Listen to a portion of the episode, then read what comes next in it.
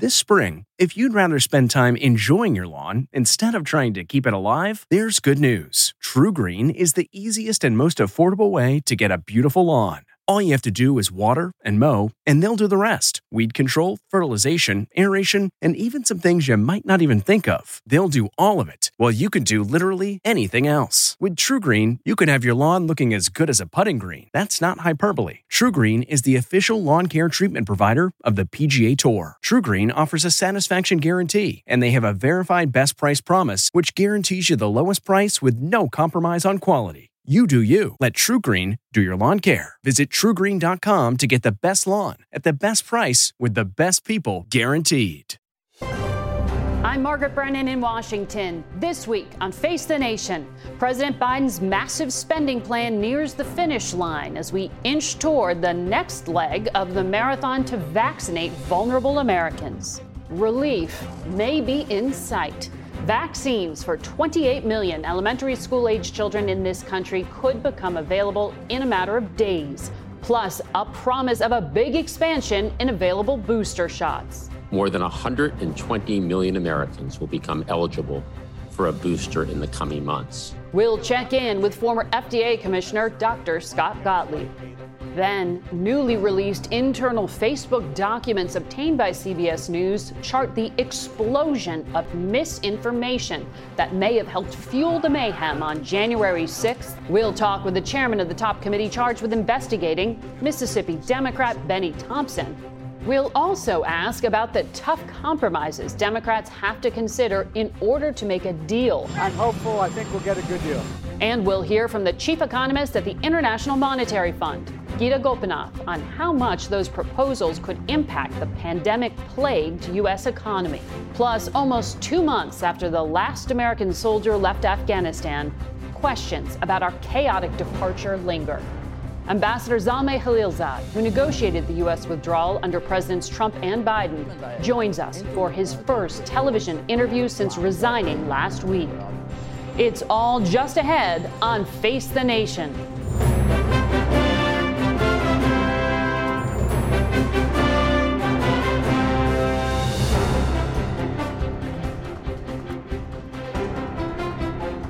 Good morning and welcome to Face the Nation. We begin what may be a key week in Washington as President Biden tries to close in on a compromised version of his multi-trillion-dollar social spending bill. At his Delaware home this morning, the president himself will directly negotiate with Majority Leader Chuck Schumer and West Virginia Senator Joe Manchin. Meanwhile, the COVID pandemic still looms large as community transmission remains high across the country and vaccine mandates continue to be a point of contention. Mark Strassman reports from Atlanta. We will not comply! While anti-vax diehards shake their fists, we will not comply! Most vaccinated Americans shake their heads. In Chicago, COVID America's latest flashpoint, vaccine mandates, fans the flames. Non-compliant firefighters have sued the city. You do not want to have in your personnel history the fact that you refused an order from your chain of command. Tell that to 46,000 New York City employees. They get their first shot by this Friday, or it's their last day. An alarm bell for 3,500 unvaccinated firefighters and 15,000 cops. I'm worried about their jobs, but I'm also worried for the New York City residents. And news for 120 million vaccinated Americans worried about waning protection against the virus. They suddenly have booster options galore. Pick from all three approved vaccines. FDA's authorizations and CDC's recommendations now allow for this type of mix and match. Here's who's eligible for a booster. For Moderna and Pfizer recipients, after 6 months, adults over 65, and adults 18 and older with underlying medical issues or living and working in high-risk situations. With J&J, it's simpler. Anyone 18 and older, at least 2 months after the first shot.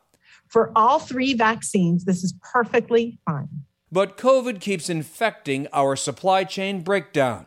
One more force behind all those empty shelves. Another complication, tens of thousands of unvaccinated employees could be fired 2 weeks before Christmas. They're employees of federal contractors facing a December 8th vaccination deadline set by President Biden. Small wonder many businesses talk about playing Hunger Games, tributes fighting for supplies and survival. We don't have any right now, but they're coming in supposedly tomorrow. For now, these mandates do not include getting a vaccine. If you want one, the CDC says bring your vaccination card and you can go to any vaccine location. Margaret? Mark Strassman, thank you. COVID cases around the world have leveled off but remain high, averaging just under 500,000 new cases per day. Elizabeth Palmer has the latest from London. Good morning. This month, we are watching a full-blown COVID crisis in Eastern Europe. Romania has one of the highest death rates on earth. In October, the virus has been killing an average of one person every 5 minutes. Latvia has gone back into complete lockdown with a curfew that has police patrolling the streets to make sure anyone out at night is an essential worker with permission. Russia, the giant of the region, is seeing a record number of deaths day after day. In the provincial city of Vologda, burials have doubled, and with winter looming, hospitals are struggling. Even in the capital, Moscow, there is alarm. President Putin announced a week of what he called non-working days. They start at the end of this month. The problem clear across Eastern Europe is low vaccination rates. The Soviet past, followed by decades of poor and corrupt government, means no one trusts authority, with lethal consequences. Even now, less than a third of Russians are fully vaccinated. Here in the UK, the Prime Minister says he's not contemplating another lockdown. We see absolutely nothing to indicate that's on the cards. Even though there were more than 50,000 new COVID cases last Thursday alone. But so far, deaths are stable and low.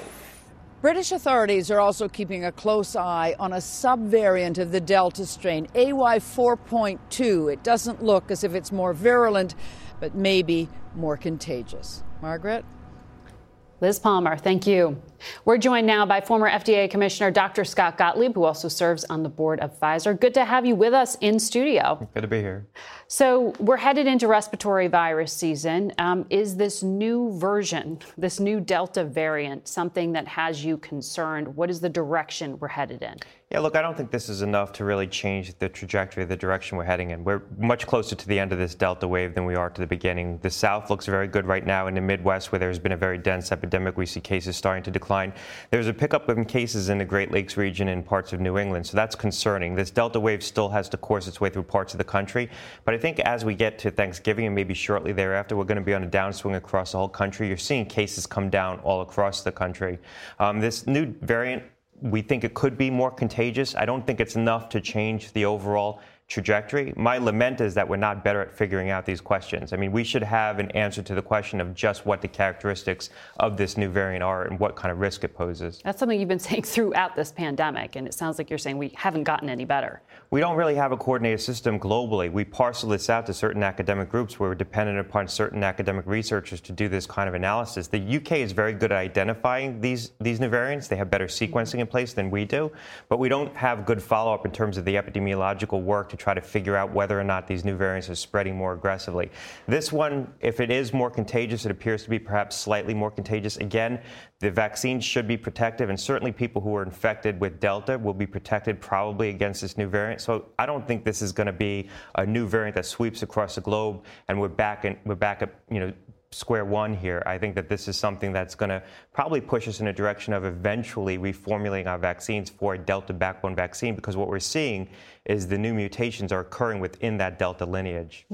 So you said the other day there are two remaining pockets of vulnerable, the very young and the very sick. So let's start with the compromised. This week we lost the former Secretary of State, Colin Powell. He was battling multiple myeloma. His family said he succumbed to COVID, though he had been vaccinated. What is the lesson there? Look, I don't think anyone should die from COVID now. This is an avoidable death. People who are have intact immune systems, have vaccines available to them, highly effective vaccines. There's two pockets of vulnerability, to your point: young children, who we will eventually be able to vaccinate, and then people who are immune incompetent. They can't mount an effective response to the vaccines because they're organ transplant patients, because they're on active chemotherapy. We have the tools to protect them. We could be using the antibody drugs on a prophylactic basis, giving them regular infusions, probably monthly infusions, to protect them through this Delta wave.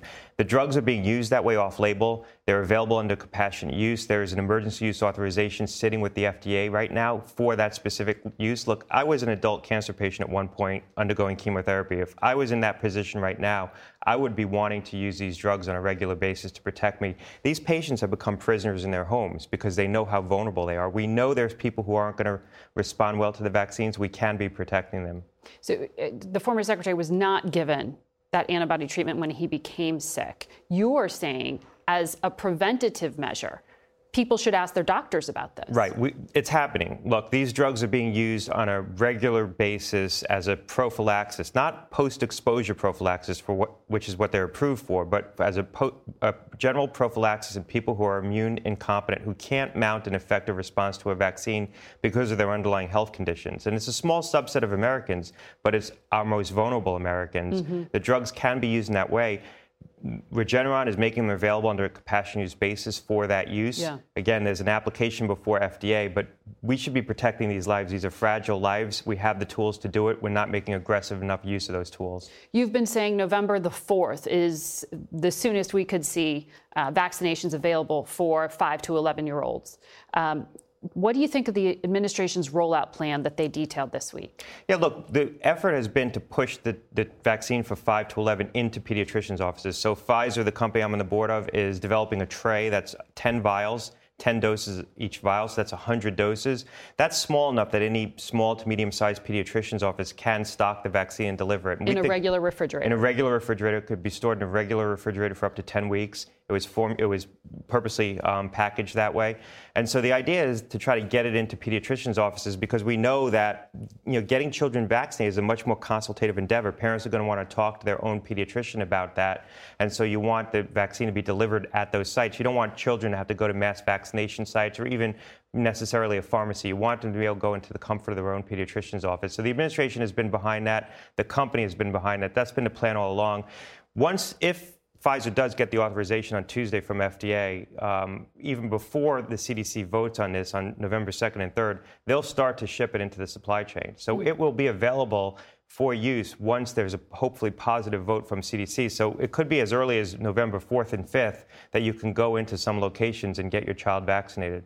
And toddlers and the smallest children still have to wait. I want to ask you to clarify the boosters and the information we received this week, because it's a little confusing for people. When will the general population be able to get a boost? And with this authorization to mix and match, what should people go out and do? Where do they begin asking questions? Yeah, I think the guidance from CDC that's going to come out, they haven't put out the guidance on the use of the boosters. I think it's going to recommend you sticking with the vaccine you've had unless you have a compelling reason not to. And there are certain patients who might want to switch vaccines, but I think by and large, most people are going to prefer the vaccine that they had, or that's going to be the general recommendation that comes out of CDC. They didn't issue that guidance yet. In terms of the total general population, the criteria for who's eligible for a booster is fairly broad, and it was purposely broad. And the administration sent a signal to the pharmacies that they wanted this to be a frictionless process. So I think they want these to be generally available for people who deem themselves to be at sufficient risk of contracting COVID or spreading COVID that they could benefit from a booster. Dr. Gottlieb, always good to have you on the show, and great to have you in person. We'll be back in a moment. Achieving a gorgeous grin from home isn't a total mystery with BiteClear aligners. Just don't be surprised if all of your sleuthing friends start asking, "What's your secret?"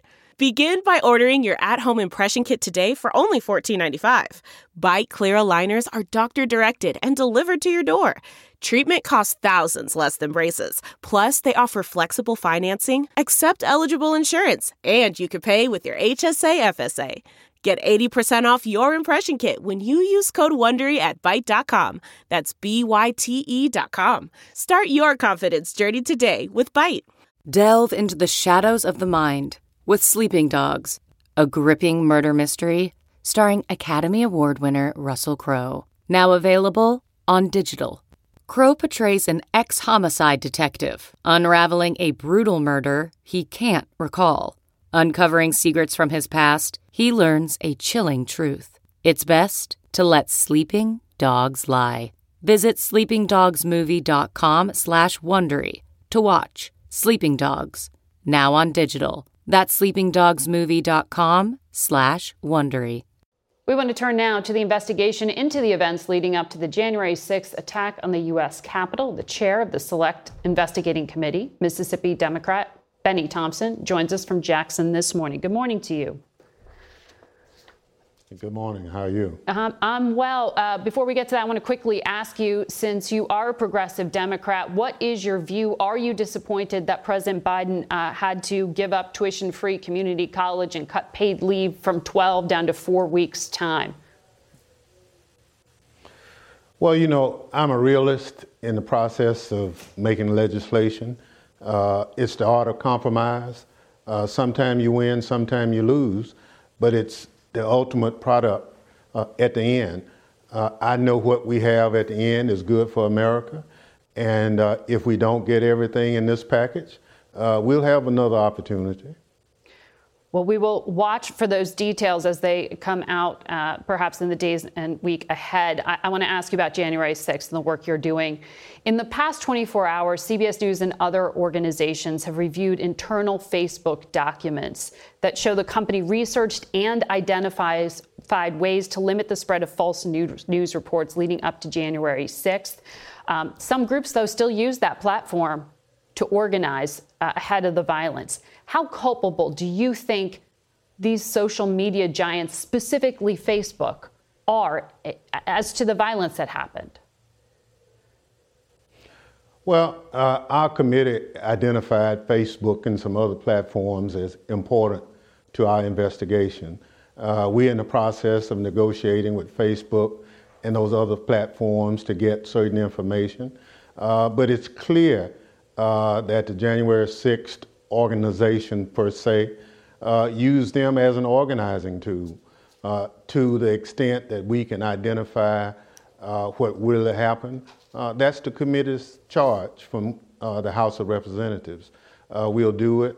But at this point, Facebook is working with us to provide the necessary information we requested. At that point, staff and the committee we'll review that information, and if it's consistent with some of the things that we're hearing coming from other areas, then obviously it's a problem. But at this point, we're not ready to make a decision one way or the other on Facebook's role. You said this week you want to know who financed the march, who chartered the buses, who chartered the airplanes that day. Do you have any of the questions regarding the finances yet? Yes, we do. We have one of the teams on the committee whose sole purpose is to look at the financing of January 6th. The people who spent money, whether it's their money or other folks' money, it really doesn't matter, but we want that to go to the work product of the committee. We think the potential for commingling restricted funds for this purpose might be there. But obviously, we'll look at it. Mm-hmm. It's just interesting to note that a lot of people came to Washington by bus, by plane, by chartered vehicles. Yeah. They stayed in hotels, motels, all of that. Somebody had to pay for it. And we want to look at whether or not the paying for that participation was legal and whether or not it contributed to what occurred on January 6th. When will you subpoena President Trump himself? Have you seen any direct line to him? Well, let me say that nobody's off limits. We will be on an ongoing basis issuing subpoenas to various individuals around the country if we have enough evidence. And obviously, we are pursuing evidence, but if the evidence leads to former President Trump or anyone else, the committee is not resident in pushing back on it. Mm-hmm. We will go forward with it. So, you know, it's an investigation. We're not trying to get ahead of the investigation. We'll follow the facts and circumstances as they present themselves. You know, President Biden said a few days ago that the attack on the Capitol was about racism. Listen to this. Violent, deadly insurrection on the Capitol 9 months ago. It was about white supremacy, in my view. Has your investigation shown that to be true? Well, clearly there are some individuals who identified with Stop the Steal movement that are part of the radical right-wing elements in this country. It's clear that those elements would love to deny people of color their rights in this democracy.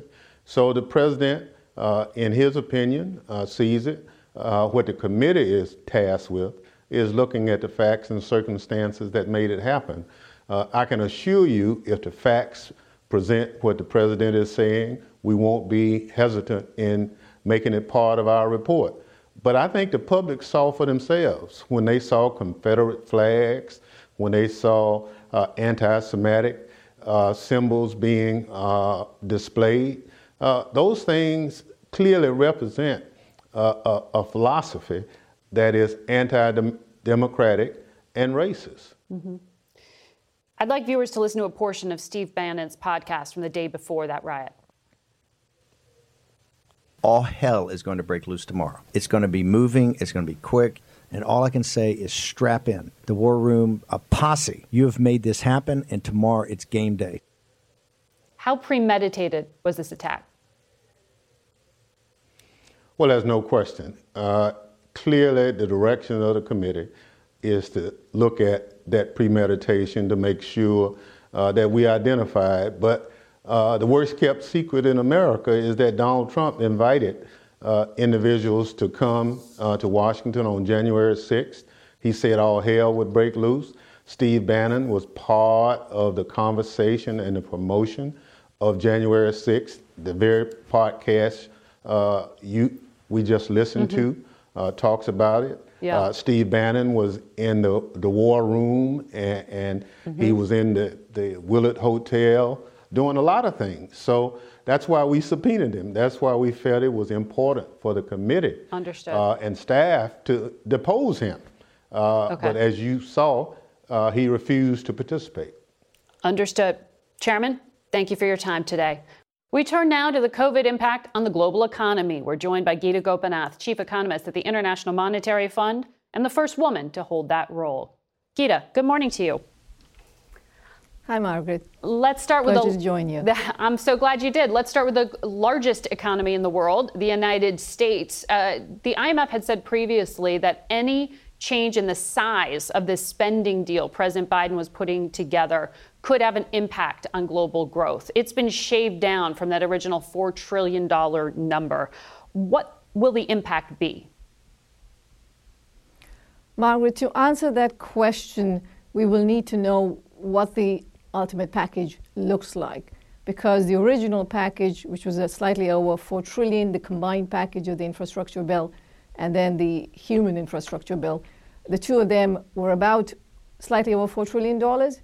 But that had spending measures and it had revenue-raising measures, including taxes. Another question is what happens in this new package? Because if you're going to cut back spending and then you also then scale back tax increases, then the effect could be somewhat similar in terms of the net effect. But again, we won't know until we actually know the full details of the package. Well, we know at least that paid leave provisions are being trimmed from 12 weeks down to 4. I know you have been looking at the impact specifically on women who are the caregivers here and are so central to the recovery. What does that do? We've been in support of the paid parental leave, and we think 12 weeks is a reasonable time horizon over which to provide that kind of leave. That would be consistent with the standards in other OECD countries. It's what the federal government currently has. And in this crisis, what we have seen is both, you know, what they call a she session and a mom session, which is the fact that we've had women being much harder hit in many parts of the world because they work in sectors that are contact intensive sectors that have been harder hit. but also because they end up being the main caregivers at home, either for children or for parents. And so therefore, having this kind of paid family leave will help bring back women much more quicker into the workforce. I want to pick up on that again on the other side of this commercial break, so please stay with us. If you're not able to watch the full Face the Nation, you can set your DVR, or we're available on demand. Plus, you can watch us through our CBS or Paramount Plus app. We'll be right back with a lot more Face the Nation, so stay with us.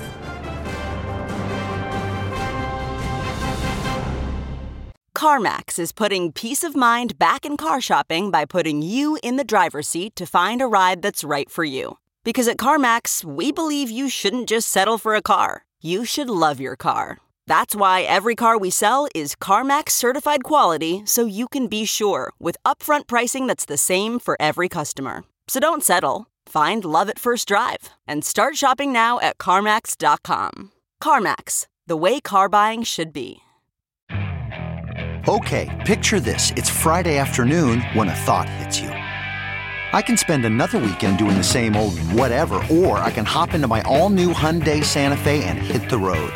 With available H-Track all-wheel drive and three-row seating, my whole family can head deep into the wild. Conquer the weekend in the all-new Hyundai Santa Fe.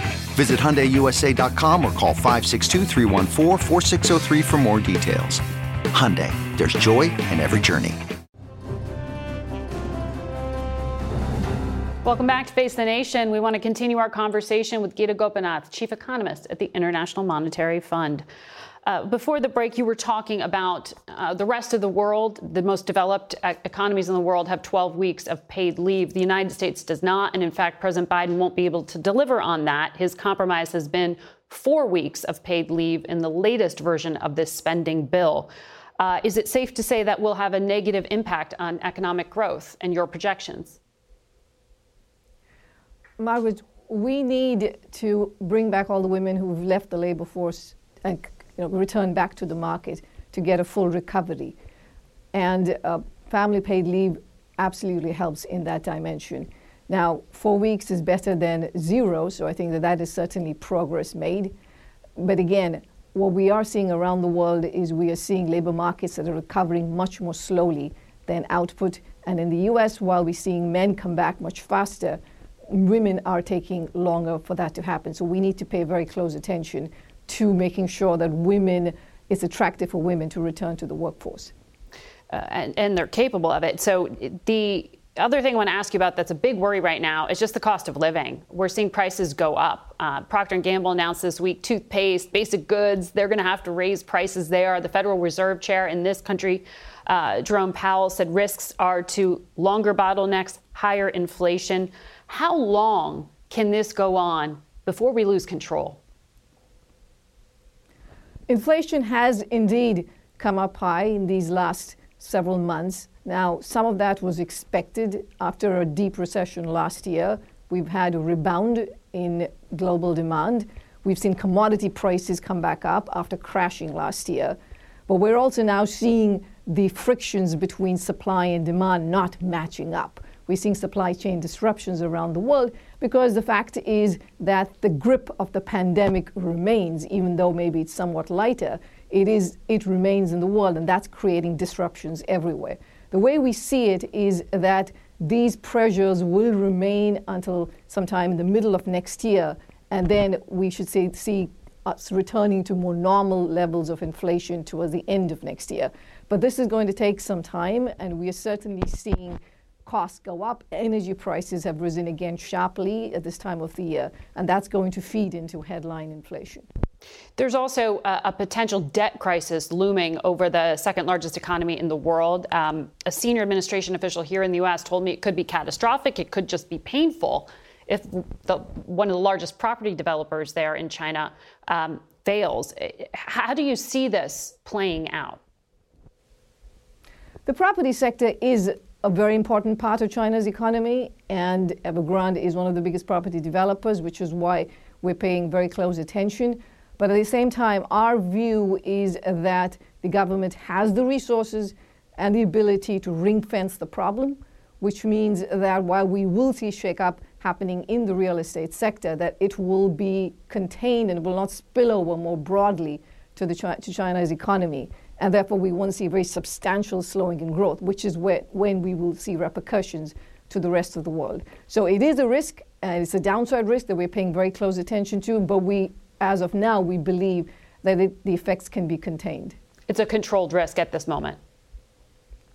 That's right. All right. Gita Gopinath, thank you so much for joining us today.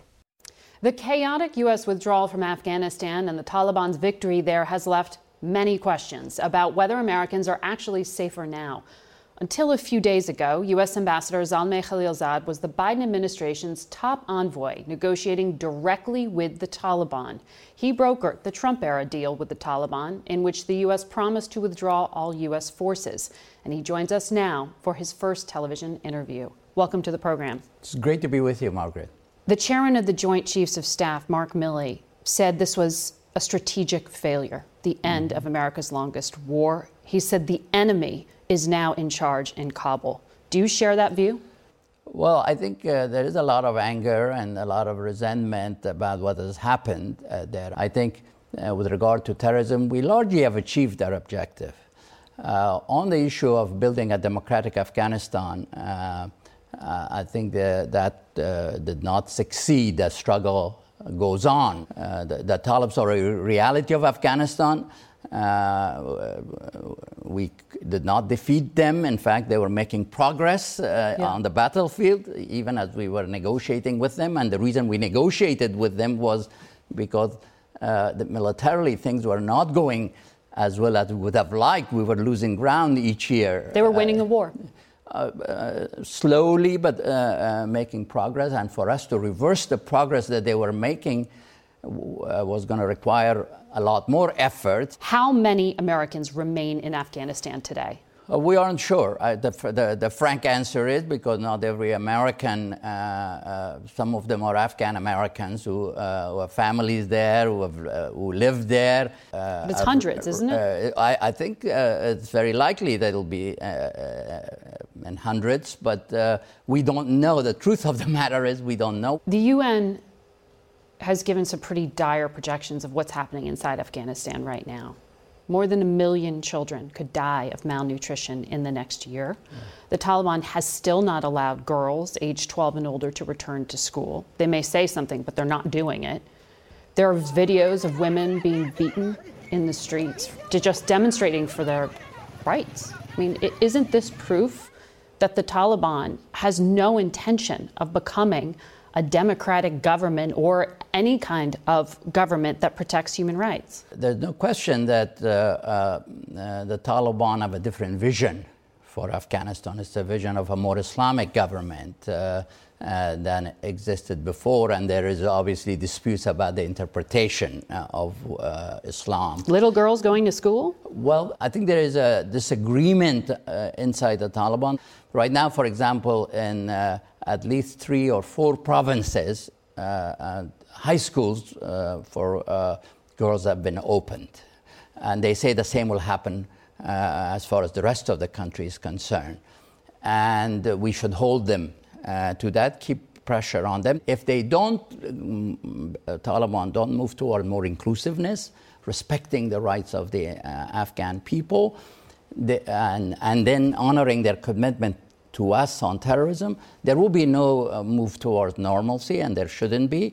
There should be no release of funds, so their economy could collapse, and in that collapse, a new civil war could start. Do they know where the leader of al-Qaeda is? The UN says he's living in Afghanistan. Well, the report that I have seen indicate he could be in Afghanistan or adjacent territories. Ayman al-Zawahiri. Al-Zawahiri.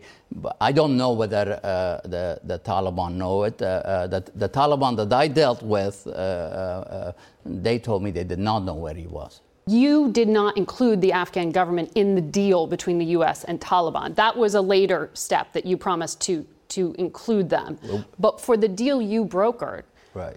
H.R. McMaster, retired general, former national security advisor to President Trump, said you brokered a surrender deal. How do you respond to that? How long did General McMaster think we should continue while losing ground each year. Why was that the case after 20 years? That with so much investment, so much loss of life, that we were losing ground to the Talibs. And the alternative was either a negotiated settlement or more of the same. And people way above my pay grade decided more of the same is not acceptable anymore. Because the American public had lost the will to fight. And the fight wasn't going right.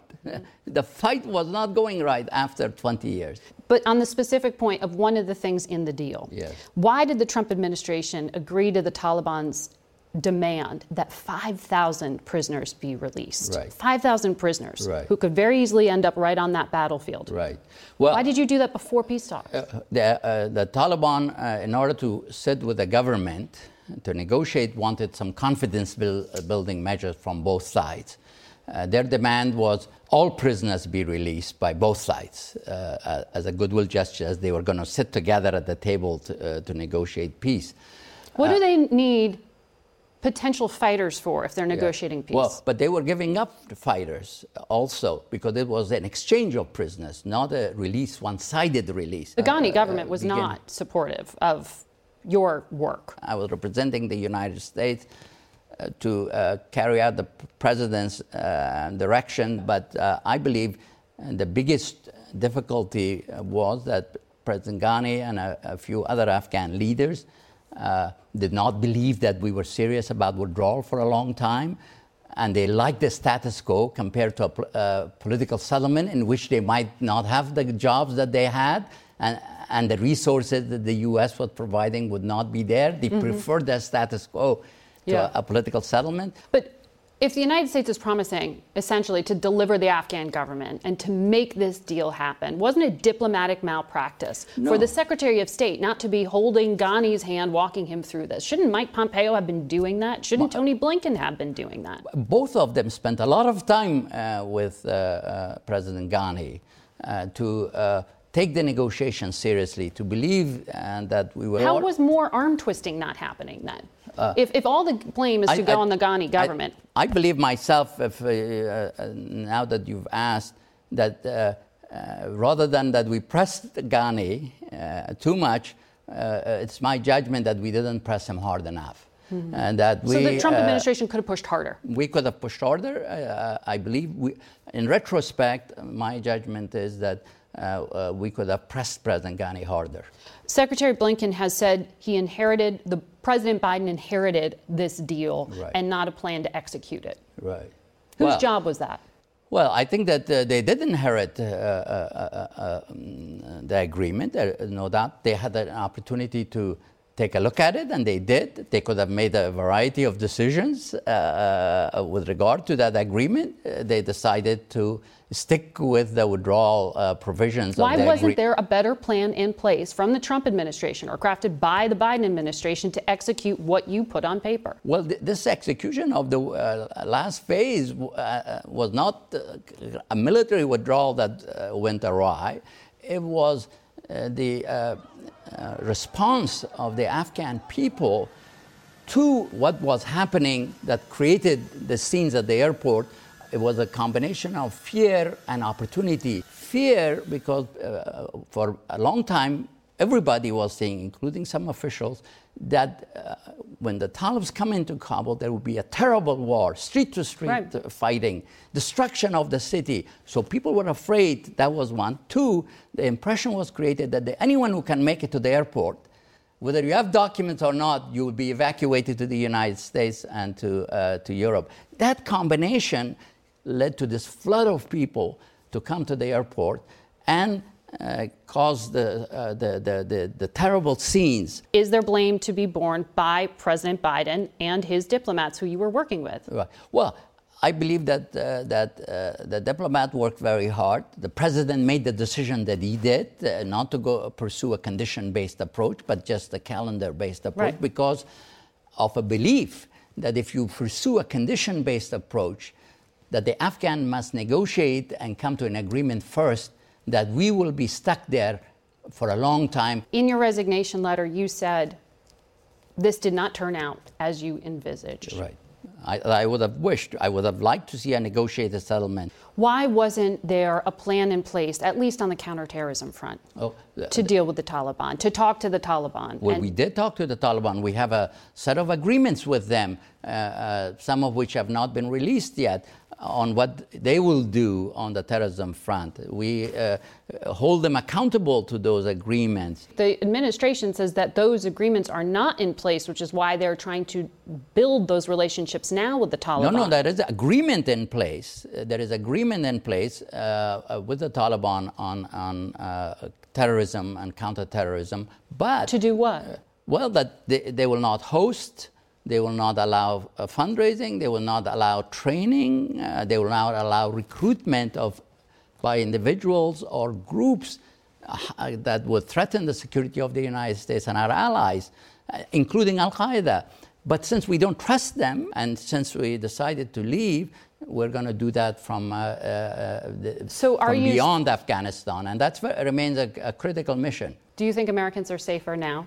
The terrorist threat from Afghanistan is not what it used to be. The American people should be pleased, not with the way the final phase happened. We all are unhappy with that. But the Afghan war is over for the United States. The burden has been reduced, that we achieved the goal of devastating Al-Qaeda in Afghanistan. The CIA says Al-Qaeda could reconstitute in as little as a year within Afghanistan. Well, our record of predicting things, unfortunately, we need to be a little humble in this regard. So we're not safer. You're hoping we are much safer than we were before we went to Afghanistan. When Al-Qaeda, Osama bin Laden was running camps, right, and thousands of people were being trained, Al-Qaeda sponsored Afghanistan. That is gone. But from August of this year on? Well, we need to keep an eye on the situation, not to do the same thing we did prior to 9/11, as we were seeing Al-Qaeda was developing, training, organizing, and we didn't have a serious strategy on response to it until after 9/11. We shouldn't repeat that mistake again. Do you feel you were misled by the Taliban? Well, I don't allow people to mislead me. I do my homework. The whole of government, this was not a... Zalmay Khalilzad alone doing this. I had the military, the intelligence, everyone with me. You're the only one out here defending it, though. That's one reason how I left. I give you credit for coming and talking about it. One reason I left the government is that the debate wasn't really as it should be, based on realities and facts of what happened, what was going on. And what our alternatives were. The decision ultimately was made to put condition-based aside and follow a calendar. President Biden could have asked to keep troops longer, is what you're saying. He could have. Then there would have been consequences for it, which is that the Taliban might not have accepted that, and therefore no attack on U.S. forces that was in place for so many months. 13 American service people died, though. As a result of a terrorist attack at the airport by Daesh, which the Taliban are enemy carried out by ISIS. And they are at war with each other. But that bomber was released from prison by the Taliban. Well, not with the intention. Not with the intention, but that was what happened. So this wasn't an orderly withdrawal. 13 Americans. Nobody. I'm not saying it was an ordered withdrawal. This was an ugly final phase, no doubt about it. Could have been a lot worse. It could be a lot. The Taliban did help with the withdrawal. General McKenzie would tell you they did everything we asked them to do during that final phase. I was on the phone with them constantly. Push this. Close this road, allow these buses. It could have been a lot worse. Kabul could have been destroyed. Street-to-street fighting could have occurred. I went to Afghanistan after 30-plus years after the Soviet withdrawal and what happened. Everywhere you looked, there was destruction, like some German city after World War II. It could have been a lot worse. It could have been a lot worse. It can still be a lot worse, or it can get better. But the choice is now mostly theirs, Afghans. Rumi, the great Afghan born in Balkh, said, you can walk with people, you cannot walk for them. Ambassador, Thank you for your time. Thank you for taking questions. Thank you very much. We'll be right back. Okay, picture this. It's Friday afternoon when a thought hits you. I can spend another weekend doing the same old whatever, or I can hop into my all-new Hyundai Santa Fe and hit the road. With available H-Track all-wheel drive and three-row seating, my whole family can head deep into the wild. Conquer the weekend in the all-new Hyundai Santa Fe. Visit HyundaiUSA.com or call 562-314-4603 for more details. Hyundai, there's joy in every journey. Okay, picture this. It's Friday afternoon when a thought hits you. I can spend another weekend doing the same old whatever, or I can hop into my all-new Hyundai Santa Fe and hit the road. With available H-Track all-wheel drive and three-row seating, my whole family can head deep into the wild. Conquer the weekend in the all-new Hyundai Santa Fe. Visit HyundaiUSA.com or call 562-314-4603 for more details. Hyundai, there's joy in every journey. Under Taliban rule, a humanitarian crisis is growing inside of Afghanistan. The UN reports 97% of households could be living below the poverty line by the middle of next year. Imtiaz Tayyip has been reporting in Kabul, documenting the state of the country following the U.S. withdrawal. One of the Taliban's first acts after seizing Kabul was to come here, to the Green Zone, and to paint their flag on this blast wall outside of what now was the U.S. Embassy, to make it clear they're now in control. But so much across Afghanistan is already spiraling out of control. The United Nations is warning at least 1 million children will die from malnutrition without urgent humanitarian assistance, like six-month-old Sophia. Please help us. Her father, Baba Shireen, tells us he's helpless. Kabul is a city I know well. I first started coming here over a decade ago, but never have I seen it so desperate. People we meet tell us things have gotten so bad, they're selling off whatever prosperity they once had. Those with even less come here, to a USAID-funded World Food Program distribution center. All that's on offer are sacks of flour and a bit of salt. While we were talking to an aid worker, the Taliban arrived. Oh, they say stop. Filming. We should continue later. We overheard a Taliban fighter ask his commander if he should kill us. It was time for us to go. Now that the Taliban are firmly back in power, it's up to the battle-hardened militants to govern and protect the lives of over 30 million people. But in recent weeks, the Afghan affiliate of ISIS, known as ISIS-K, has been lashing out. Patrols like this have been stepped up across Kabul, but the Taliban insists that ISIS-K is not a threat. Attacks like this tell a different story. Less than a day after we arrived in Afghanistan, ISIS-K carried out a suicide bombing at a mosque belonging to the Shia minority in the southern city of Kandahar. Despite the threat, the Taliban leadership seems more interested in enforcing repressive edicts against women and girls like when it was last in power, including its recent decree that only girls 11 and under would be allowed to go to school, while girls over the age of 12, millions of them, are now forbidden, like 14-year-old Huda Siddiqui. Does Afghanistan still feel like home to you? No. Zabiha Mujahid is the Taliban's chief spokesman. When can they go back to school? Is it a matter of weeks, months, years? He says, we are trying to do this, but we can't tell you how long it will take. The Taliban really don't like women at all. Mehbooba Siraj is an Afghan-American women's rights activist. What do you want to say to those girls who haven't been able to go to school? I want to say to them, don't lose hope. So hang in there. Inshallah, we are going to fix it. Afghan women and girls, defiant and determined, despite the odds. That is Imtiaz Tayyip reporting in Kabul. That's it for us today. Thank you for watching. Until next week, for Face the Nation, I'm Margaret Brennan. Today's guests were former FDA Commissioner Dr. Scott Gottlieb, Mississippi Democratic Congressman Benny Thompson, Chief Economist of the International Monetary Fund, Gita Gopinath, and former U.S. Special Representative for Afghanistan Reconciliation, Ambassador Zalmay Khalilzad. The executive producer, Face the Nation's Mary Hager. The broadcast was directed by Shelley Schwartz. Face the Nation originates from CBS News in Washington. For more Face the Nation, we're online at facethenation.com, and you can follow Face the Nation and CBS Radio News on Twitter, Instagram, and Facebook.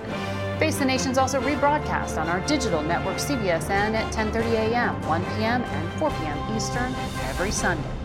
If you like Face the Nation with Margaret Brennan, you can listen early and ad-free right now by joining Wondery Plus in the Wondery app or on Apple Podcasts. Prime members can listen ad-free on Amazon Music. Before you go, tell us about yourself by filling out a short survey at Wondery.com/survey. You know how to book flights and hotels. All you're missing is a tool to plan the travel experiences you'll have once you arrive. That's why you need Viator. Book guided tours, activities, excursions, and more in one place to make your trip truly unforgettable. Viator has over 300,000 travel experiences to choose from. Everything from simple tours to extreme adventures and all the niche, interesting stuff in between. So you can plan something that everyone you're traveling with will enjoy. Real traveler reviews give the inside scoop from people who've already been on the experiences you're considering, so you can plan with confidence. Free cancellation helps you plan for the unexpected, and 24/7 customer support means you can travel worry-free. Download the Viator app now and use code Viator10 for 10% off your first booking in the app. Find travel experiences for you. Do more with Viator.